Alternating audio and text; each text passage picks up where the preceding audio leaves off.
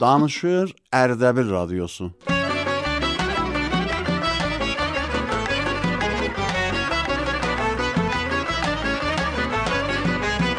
Radyo.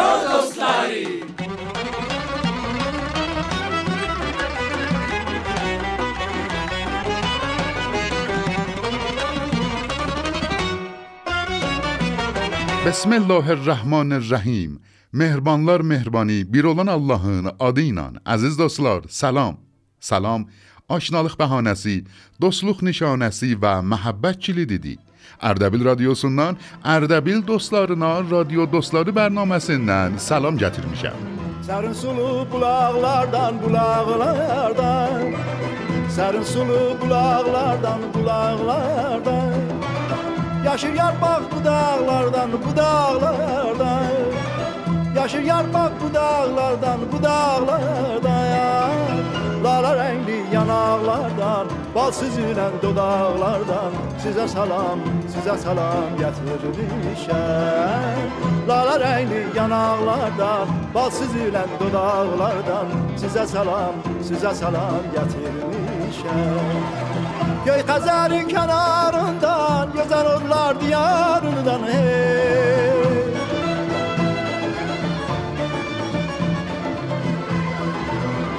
Kazarın kenarından Gözen onlar diyarından hey Savalanın vigarından Köroğlu'nun diyarından Size salam, size salam getirmişem Savalanın vigarından Köroğlu'nun diyarından Size salam, size salam getirmişem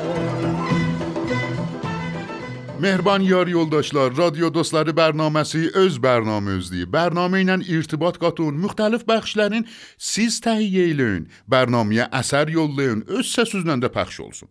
Radio Dostlarının əvamili əziz dostlarımız özüsüz şeir, mətləb, quzarış, nəmayiş, hər nə olsa öz səsizlə, öz icrozla zəbt edin və bizə göndərin. Əsərlər üzü məcazi fəzada olan @sign radio Ərdəbil və 0910 893 87 19-a göndərə bilərsiniz. Necə ki xanım Nəstərən Cahani elə bu yollardan bizə bir eşitməli nağıl göndəriblər. Birlikdə onu eşidək. Mən Nəsrən Cahaniyəm və bu nağılı təqdim eləyən proqramı Radio Dostların eşidənlərinə. Həsənin elçilicinin nağılı. Həsən cavanlığında ciddi elçilicə. Qızın dədəsi dedi: "Həsən, işin nədir?" Həsən dedi: "Mənim işim o qəd mühüm və yuxarıdır. Çəsən deməlidir." Kişi dedi: "Polissən məcər?" Həsən dedi: "Ged üstə." Kişi soruşdu: "Polislərin böyücüsən?" Həsən dedi: "Get üstə." Kişi qorxa-qorxa soruşdu: "Ustanın böyücüsən?" Həsən gülə-gülə dedi: "Get üstə." Kişi dedi: "Vəkil, vəzirsən?" Həsən dedi: "Qalx üstə." Kişi dedi: "Olmaya şahsan?" Həsən dedi: "Qalx üstə." Kişi dedi: Axı şahdan sonra hessaddır. Həsən gülə-gülə dedi: "Bax vurdun xala. Elə mən də hessadam." Kişi gülümsədi dedi: "Mən də sənə bir qız verəcəyəm, özümə layiq." Getdi anbardan bir yek ağac gətirdi, düşdü Həsənin canına, az vurdu, şirin vurdu. Sonra dedi Həsən: "Nə istəyirsən? Buyur, xidmətindəyəm." Həsən dedi: "Hessad, hessad." Kişi dedi: "İndi yetişdin, istədici və bur get." Bəli, Həsəni az vurdular, amma şirin vurdular. Məmnunam sizdən xanım Cahani və müntəziroq ki, öz əsərlərinizi yenə bizə göndərəsiniz. Amma əziz dostlar, Ərdəbil radiosunun müxtəlif yerlərdən eşidəni vardı. O cümlədən Azərbaycan şərqinin Culfa şəhərindən ki, ağay Yusif Qəzənfəri öz səslərini zəbt edib və bizə göndəriblər. Ağay təhiyyə konəndə Pəxş ilə ağay Qəzənfərinin səsin. Bəh, bəh. Salam, bu mahnını təqdim eləyirəm radio dostları proqraminə Radio Ərdəbildən. Atlandım, keçdim daşdan, gəl gəl ayamam. Yaşmağım düştü baştan gel gel ayamam Hiç insaf yokmuş sende gel gel ayamam Gözlerim doldu yaştan gel gel ayamam Ateşim var külüm yok Bülbül oldum gülüm yok Ateşim var külüm yok Bülbül oldum gülüm yok. Ben bu eşke düşeni Ağlamaktan gülüm yok. Ben bu eşke düşeni Ağlamaktan gülüm yok. Ben bu eşke düşeni Ağlamaktan gülüm yok Sansın hörele kurban Gel gel ayamam. Üzün görene kurban Gel gel ayamam. Sendeki güzelliği Gel gel ayamam. Sana verene kurban Gel gel ayamam Ateşim var külüm yok Bülbül oldum gülüm yok. Ateşim var külüm yok Bülbül oldum gülüm yok. Ben bu eşke düşeni Ağlamaktan gülüm yok. Ben bu eşke düşeni Ağay Qəzənfəri, sağ olun ki, bu cür gözəl və uca səsüzlə öz əsərinizi bərnaməmizə göndəribsiniz. Amma mehriban dostlar, bərnamənin həm eşidəni sizsiz, həm avamili. Radio Dostları bərnaməsinin müxtəlif bəxşləri var, o cümlədən quzarış. Əzizlər, eləyə bilərsiniz bərnaməyə quzarış göndərəsiniz. Mövzu hər nə ki gönlünüz istəyir. Necə ki xanım Sara Musavi Sərdavadan bir sinni ötmüş ana ilə danışıb və quzarış təhiyyə eləyiblər ki, onu eşidəcəyik. Nə quzarışdır? Eşidək. Mehraban Allahın adı ilə dostlar salam. Musəviyyən bugünkü gündə rəayət protokol behdاشti ilə gəlmişik Sərdava məntəqənin köşənlərinin birinə bir möhtərəm xanivadənin əziz anasının məhzərindəyik. Anacan salam, özü müərifi buyursan. Salam aleyküm. Akşamınız xeyir olsun. Hmm, 71 sinnim var, 10 dənə oğladım var. E, o zaman toyun xatirələrindən var onda bizə buyurasan. Bizləri nənə-dədə verərdi, özümüz getməzdik. Biz də çölə zada çıxmazdıq. Bizi mamamız, dədəmiz qoruyardılar, evdə qalardıq. Hər kəsi ürəkləri istəsəydi ona verərdilər. Kəbinkəsi yox idi, ondan siğə yox idi. 4 il, 5 il, 10 il ya beləsi vardı. Elə hələ namizəd qalardı. Nə o namizəd bunu görərdi, nə bu onu görərdi. Heç biri heç birini görməzdi. Gedərdilər toy eləməcə ki, hissəsinlər toy eləyələr, həmi gedərdilər bazarlıq elərdilər Ərdəbildə. Həmi kəbin kəsdirərdilər. Gələrdilər, toyun elərdilər. Əvvəl ona gətirərdilər, paltar kəsdi elərdilər. Paltar kəsdidən sonra hənəbəndi olardı. Hənəbəndidən sonra onun sabahısı ondan gəlin çıxardı. Ondan aparardılar böyük gəlinin, ondan böyük baldızının qapısına, ya əmisinin qapısına oğlanın deyərdilər ki, deyərdilər ki, buna nə verəysən buna? Məsələn gəlib bu sənin qapıya. Deyərdi o danam onun, ondan o məsələn qoyunum onun, evim onun, uşağım onun, mən onun nökəriyəm. Qaynatasının evinə aparandan sonra bir dənə qədim kürsü qoyardılar. Kürsünün üstünü bəzərdilər, cezimdən zaddan tökərdilər kürsünün üstünə. Döşəkçə qoyardılar, gəlini çıxardardılar o kürsünün üstünə. Yəni atın üstündə ağa gələrdi, gəlinə alma vurardı üç dənə. Sənin də toyunda yəni vuruldu. Bəli, vuruldu. Üç dənə alma vurardı. Əcəm bir-biri ilə ixtilafları olsaydı, o alma ilə gəlini vurardılar. O almanı belə vurardılar, gəlin beynəvanın beyni zincildərdi. Çox gözəl. Hə. Ondan xilası aparardılar, onun gəlini çıxardardılar kürsünün üstünə, gəlin də bey icazə evə zada keçməzdi. Gələrdi qaynatası, qaynanəsi, qayni icazə verərdi, hətta qayni arvadı. İcazə verərdi baldızları, gəlsin, gəlin keçsin evə. Gəlini aparardılar, bəli, icazə veriləndən sonra evə. Ayaq üstə saxlardılar, gecənin təqribən bir nifsinəcən. Mərdum dağılışanda gəlinin icazəsi vardı, otura, əyləşə yerə. Onunla da oyna, da qaynata ilə danışmaq yox idi. Gəlinlə danışmaq yox idi. Baldızla, böyük baldızla, böyük gəlinlə danışmaq yox idi. Dər vaqa böyük kiçik hörməti var idi. Hörməti var idi, çox da var idi. Çox da əzəmətli idi, çox da təmiz idi. Çox gözəl. Hə. E, ana yanan burdan ayran aşını istəyəcəli. Özün bişirəsən? Bəli, özüm bişirirəm, bəli. Səbzisini zaten hardan gətiribsən? Səbzisini çöldən də yığıram, evdən də gətirmişəm. Möhtərəm şənəvəndələrimiz, mən odur ki görürəm, ananın bir tedad oladından da burada vardılar. Oğlu ilə mən istəyən bir müxtəsər danışıq ola, bizlə həmrah olur. آب و هوای اردبیل چه تفاوتی با تهران داره که شما با رعایت پروتکل بهداشتی پا شدین و اومدین اینجا آب و هوایی اینجا که نسبت به آب و هوایی تهران چیزتر مشخصتر دیگه آب و هوایی که بهتری داره آلودگی هوای کمتری داره نسبت به تهران. میشه بگیم که اینجا نمونه ای از یک بهشت واقعی هستش؟ یه جورایی بله میشه گفت. پس شما اومدین اینجا علاوه بر این که به مادر جونتون سر می‌زنین اونطور که من صحبت می‌کردم از آب و هوا اینجا هم استفاده بکنید درسته؟ بله. ممنونم از شما آرزوی موفقیت دارم براتون.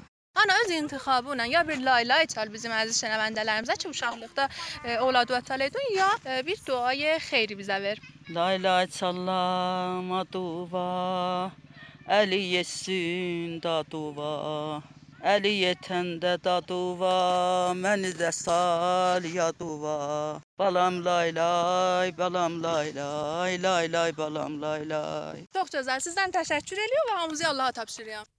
Əziz dostlar, xanım Sara Musəvi radio dostlarından biridir ki, bu guzarışı təhiyyə edib və öz bərnamələrinə göndəriblər. Amma mehriban yar yoldaşlar, siz də eləyə bilərsiniz öz yaşadığınız yerin gəzməli və görməli məntəqələrin guzarış qalibində mərfi eləyəsiniz və bərnaməyə göndərəsiniz. خانم ملیسا عباس نژاد جذیب آختاروب و بیزه آقای رضا رزوی نیادان بی گزل ماهنه یلده پلارچی بیرلیتون یشیده زیوخ موسیقی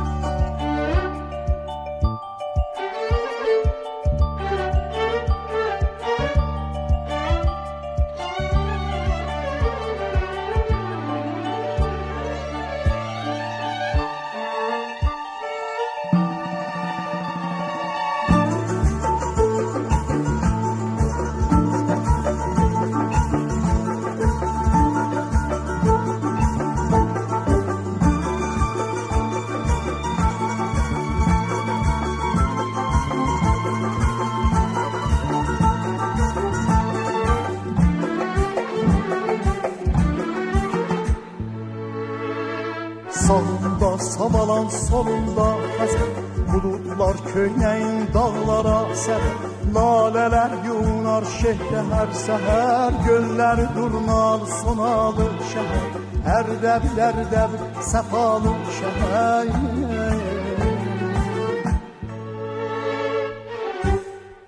İftixar yaradan cavanların Sənə çox yaraşır belə iftixar Keçmişdən danışır köhnə qalalar Şehsən yadına bəzənən diyar Müqəddəs nəfəsli dualı şəhər.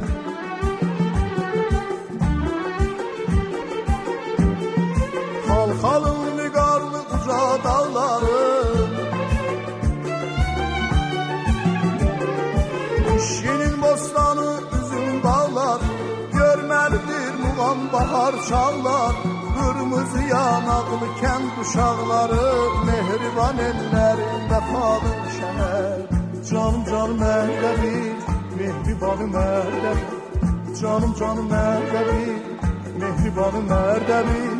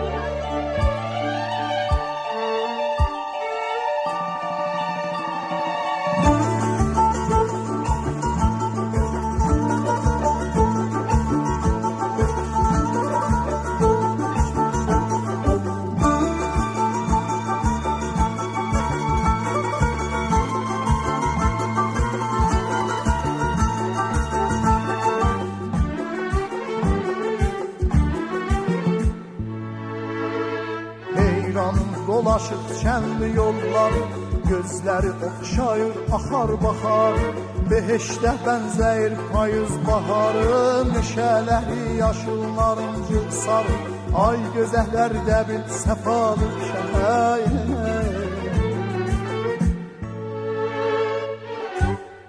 Qaynarca sərin sərdava şab Xalxal suyun urduzlu şorabı Qotur suyun hər bir dərdə dəvabı Məşhurdur bu ada.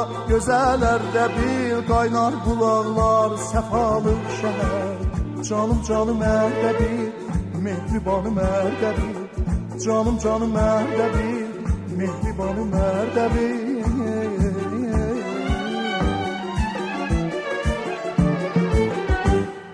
Əziz eşidənlər, Radio Dostları bərnaməsi huzurunuza təqdim oley. Amma siz əzizlər nə cür eləyə bilərsiniz? Öz bərnaməmizə səslərinizi göndərəsiniz.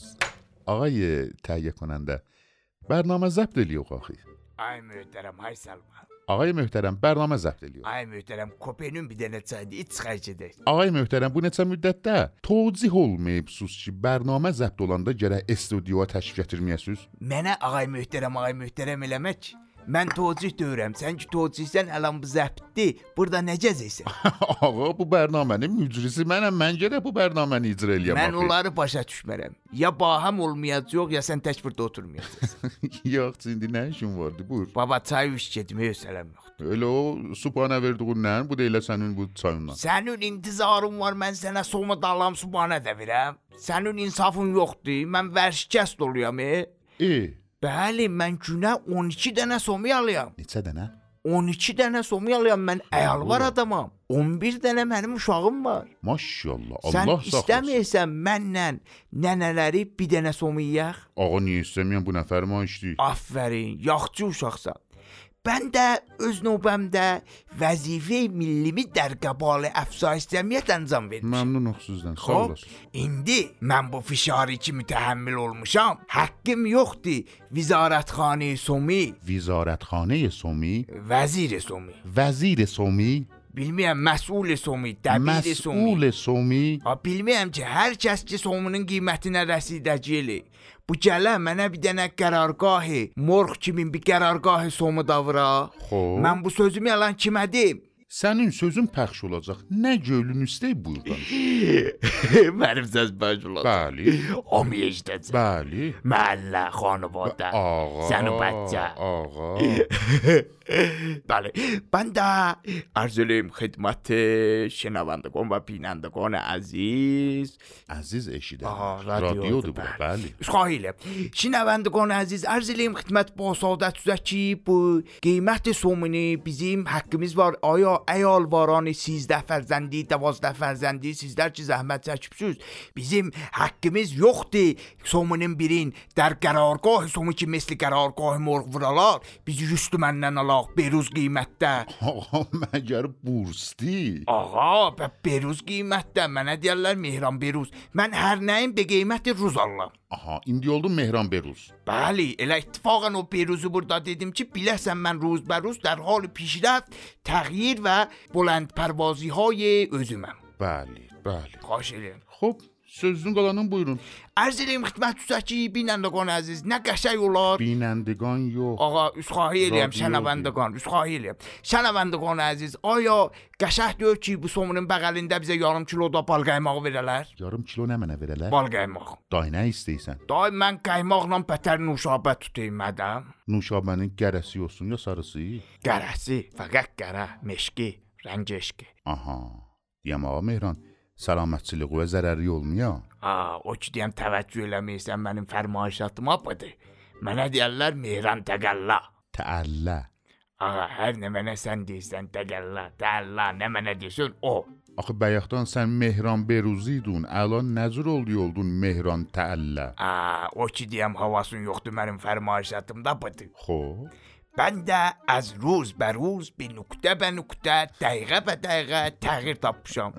Bəndə bir روزdan به به dəqiqə və bir saniyə inşallah ayəndə də atidə yetişəcəm bir saniyə inşallah Allahın ümidi ilə. خب بنده بینندگان عزیزدان شب از خواهیلم şənavandagان şənavandagان عزیزدان خدافیزی eləyəm خدافظ əlləriniz ağrımasın. Məmnunam sizdən. Təşrif apara bilərsiniz. Xudahafiz. Getdim. Ağay Mehranzay, ağay Mehranzay, Bəli, bilərsən, bilərsən. bəli, bəli. Bu gətirdiyin çayda məhəbbət elə apararsan. Və Bumbuz oldu. işte. Da bumbuz oldu da mən bunu nə cür içəcəyəm? Heç iş məni. Xudahafiz. Xudahafiz. Allah aman. Əziz eşidənlər, radio dostları bərnaməsini huzurunuza təqdim edirik. Amma siz əzizlər nə cür eləyə bilərsiniz? Bəli, ağay Rizay, buyurun. Bəli. Çayın soymuş deyə bir təzəsini töküm. Ağa əllərin ağrımasın. Sarımsaqla içməyəm. gətirin. Sağ olasın, içməyəm, məmnunam. Sən girəsi də girəmədin sarımsağa beçərələm və qoy sarımsağını gətirin bir də. Ağa əllərin ağrımasın, sağ olasın. Mən sarımsaqla çay içən deyirəm, sağ olasın. Heç deyəsən heç içmə. خوب از شنه رادیو دوستار برنامه سی حضور روزا تقدیم اوله اما سیز از در آقای ریزای بویرون. بله. سن سن نه نونان اشپیه سودان زدن شرم سن آقا حسات استمیم حسات اشمیم تشفه پا اشپیه شو با شرم شاخ استمیم استیزن است استمی سستمی آقا تشفه آقای تایی کننده بنا دینن دای جسین دای باشو دارنم آقا استمه Xo'p, aziz yar yoldaşlar, radio dostları bərnaməsi huzurunuza təqdim olay. Siz əzizlər eləyə bilərsiniz.